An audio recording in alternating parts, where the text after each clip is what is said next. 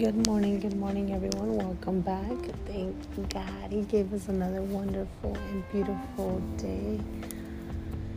Uh, today I will be discussing Proverbs 11. So I have a few verses that I have highlighted. And the first one is verse 2, which says, When pride comes, then comes shame but with the humble is wisdom. And that to me just says, you know, where there is shame, then comes, you know, that comes with pride. But there is knowledge that comes with humility. And no one likes the feeling of shame. Shame makes you feel almost embarrassed of your actions or of your words, whatever it is that happened shame trying tries to make you feel in a way to where you feel like you have to almost lie to cover up whatever it is that's causing you shame. So it is better to be upfront and be honest about whatever it is that is causing this shame. Because with that, you know, comes humility. There is knowledge that comes with that. And um, then I'm going to go ahead and read off verse 4, which says, Riches do not profit in the day of wrath, but righteousness delivers from death. So money is useless in the day of anger, but um, but doing what is right saves you from death. And when I think about the word wrath, you know, I said anger because I think sometimes we hear, you know, God say wrath a lot. And sometimes why well, know I can't really connect or really understand all, all the way when I hear wrath because I just when I hear wrath I I hear the Lord coming. So wrath is just like anger, frustration, rage, resentment, dissatisfaction, annoyance. All of that all of those are words for wrath. And when it says riches do not profit in the day of wrath like on in the day he jesus christ is going to come back. Your money won't matter. Money is will be useless. None of that can save you. And um, number nine the hypocrite with his mouth destroys his neighbor but through knowledge the righteous will be delivered. Um, that just says, you know, people who don't believe in God will kill, the, kill their friends with their words, but the righteous get away because they know the truth. So I've I can say I've been in situations where I say things where I used to say things like very honestly, and it was never in the right words. Simply because I did not know how to communicate things, how to word things, and I don't even think I cared if I said it the right way or not. If it hurt someone's feelings, I, I think my my uh, comments sometimes were not to hurt people's feelings, but I was more of like, well, if it does, you just need to know that this is what they're doing. Um, and sometimes that's not okay, especially to speak in that way. It's better to just get away. So, you know, this verse how says, The hypocrite with his mouth destroys his neighbor, but through knowledge the righteous will be delivered that to me just says, you know, people who don't believe in God will kill their friends with their words, but the righteous get away because they know the truth. So if that person is not doing things that they need to be doing that you need to speak on, it is just better to get away. At the end of the day, you can tell if that person is even going to try to change or not. It is just better to get away from them. And I know sometimes it can be hard when it's been long term relationships that you've had. It is something so difficult to do. But as you are walking with Christ, you can tell that this relationship that you have no longer serves you, no longer, you know, it's it doesn't provide any good fruits. And if it's something, you know, that you're really struggling with, it hurts really bad because it's a long-term friendship or relationship, take it to God and just ask Him to help you with that because it is very hard to walk away from people that you've been around for a lot of years. Um, so, yeah, and then uh, the next verse is 15. He who is surety, surety for a stranger will suffer, but one who hates being surety is secure. So that to me just kind of says, you know, he who protects a stranger will surely be hurt. But the person who refuses to shake hands in pledge is safe. Um again this book is of wisdom. I don't know how many times I can say it don't want to judge, but a lot of men have this to where they just trust anybody. They can go and meet, they can go to the store and meet a complete stranger, another man, and be, you know, let's hang out, give me your number, blah, blah, blah. Become friends so fast. And sometimes to me, that is like, how do you guys not know that this is not safe? just because you're a man and you think that another man can hurt you is kind of crazy. Or that another man can't deceive you because you know how to deceive people yourself. That is crazy. Um, I know maybe, you know, women do that too, but I can say I've known a lot of men to just, you know, be so sure in a stranger. And this Bible verse says, you know, who he is who he who is surety for a stranger will suffer. So he who protects a stranger will surely be hurt.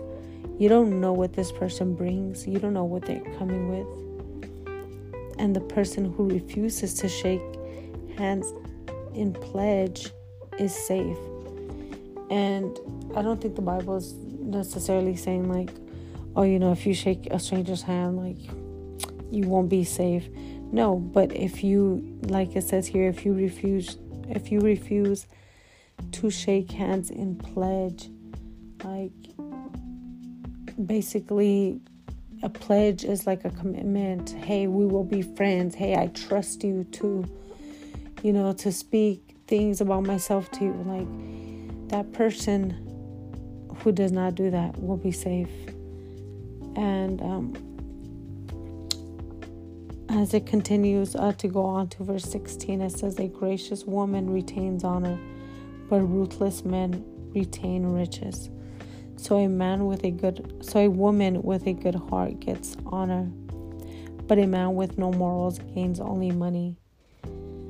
And when I think about a man with no morals, I think about just a man who will do anything to get money. And it's usually the fast way, whether it's robbing someone, um, stealing something, selling drugs, whatever it is, if they're sometimes willing to compromise their morals and their values for money. And that is just that is just, I think, something society we all struggle with. I was just talking to my son yesterday about, you know, what he wants to do, and every time I talk about goals or the things that he would want to do when he gets, you know, when he gets older, it's always so much money involved. He said yesterday, would it be bad to join the in the NFL and say that you did it just for money? And I said, Well, do you even like playing football? He's like, No, it's it would be just for money. And then I told him, Then you would never make it to the NFL. If it is just for money you're doing it, you will never make it to the NFL.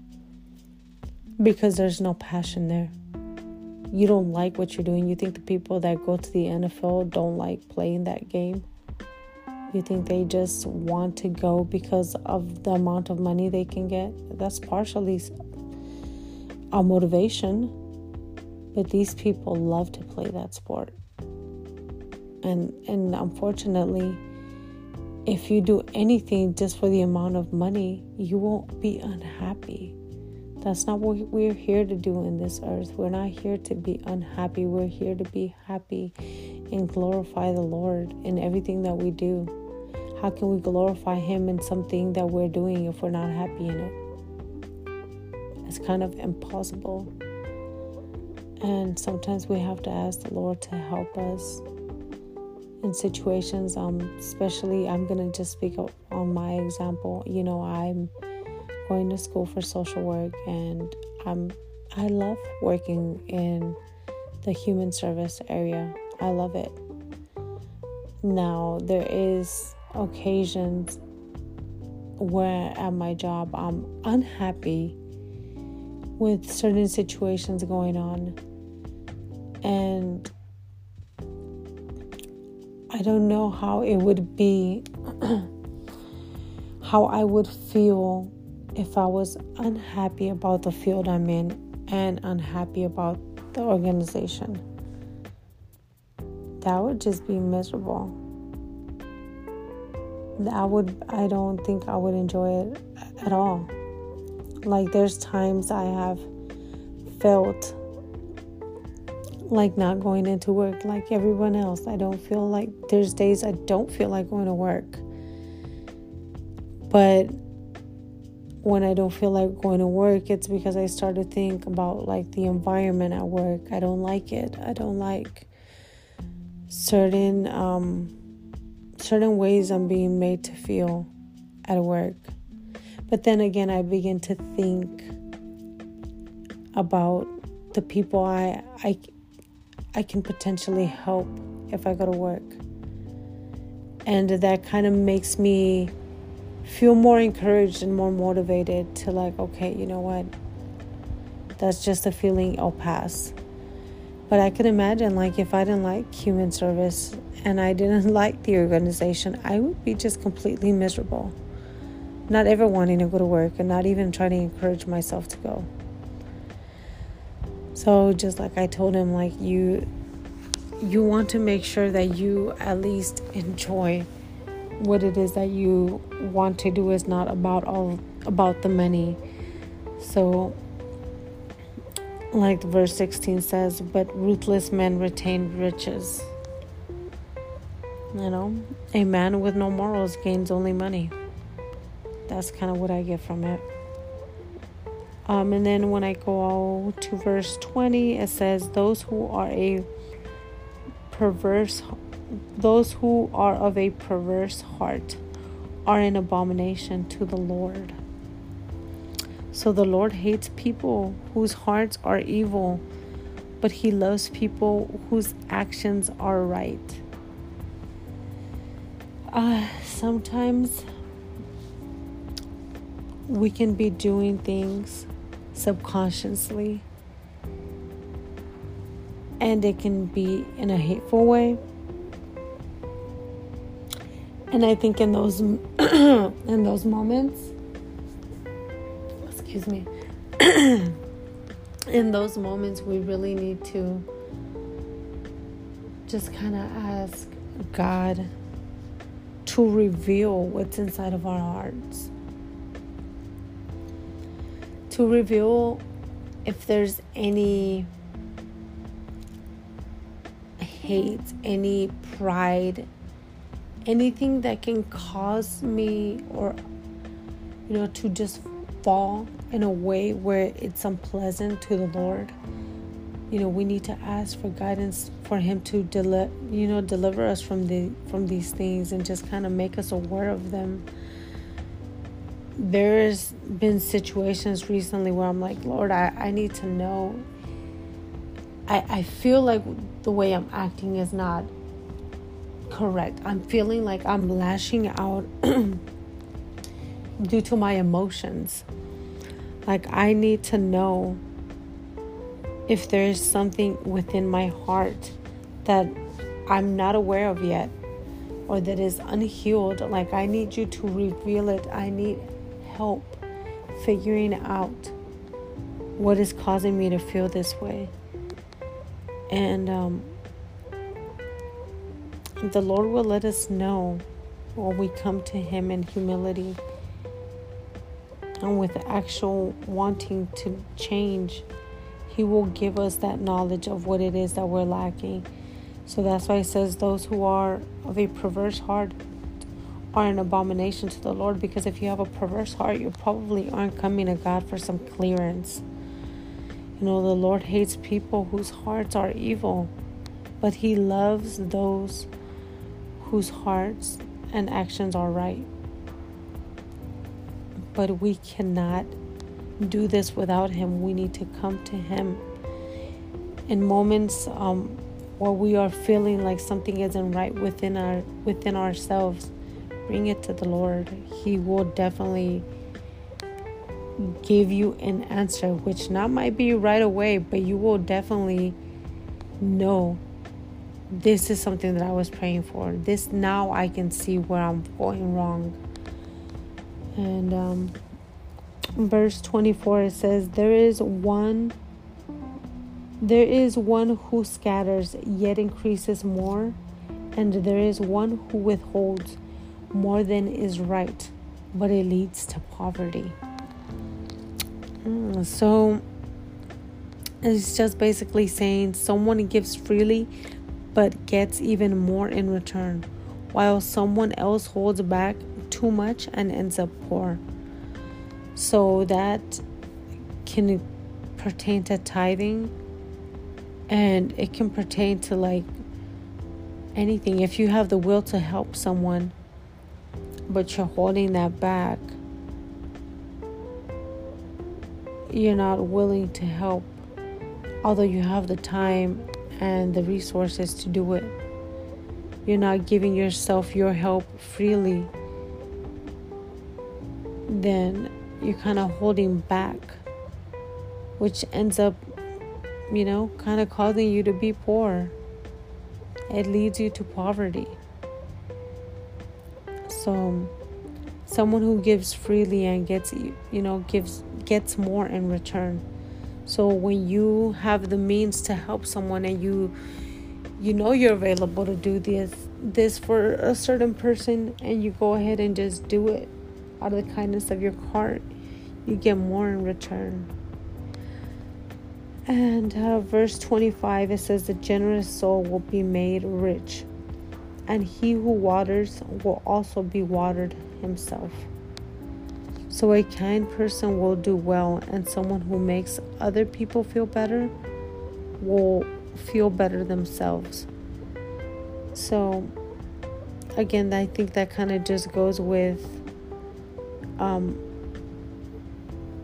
not withholding someone if you can help them, allowing yourself to do the right thing and be kind and assist in any way that you can. Because when you do well for someone, you know, it will make you feel better. You're basically watering yourself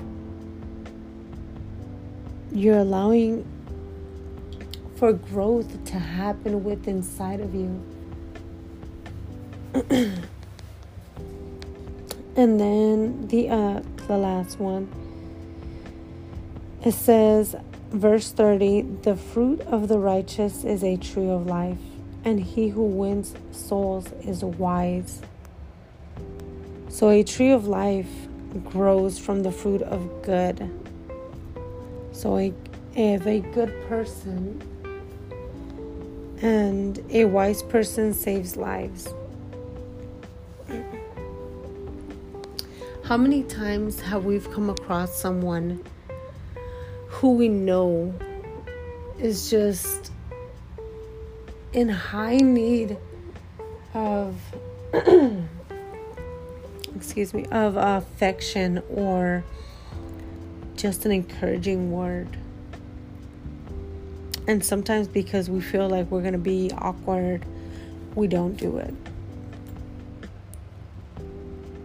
that would be, you know, you helping someone. You giving your good fruit to another person. So it says, the fruit of the righteous is a tree of life, and he who wins souls is wise. Again, a tree of life grows from the fruit of good of a good person, and a wife and a wise person saves lives. Sometimes we rather just be quiet in certain situations when we come across someone who again is needing an encouraging word or just some is even needing for someone to ask hey how are you doing? How's your day going? We've come across people you know, who are maybe feeling low, if we have the words, if we have the joy that day to go to, up to them and just say, hey, how is your day going? You know, hi, or how, whatever it is to make them feel like they're being seen or heard, I would say do it. I am I can say as far as like my personality, I'm an introvert. I've always liked to stay to myself. I don't like to talk to people. I don't I never liked to go around strangers and say hi. Like that was just not who I was. And within I want to say like the last year, the Lord has definitely challenged me to get out of that, to be an extrovert.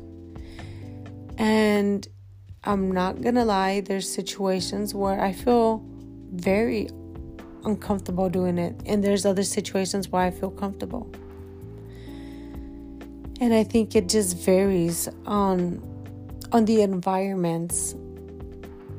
But I when I'm walking at the in the store or whatever, I try to not say hello, but still, you know, like make eye contact and smile. And then if someone does say hello, I say hello. I try to sometimes say it first.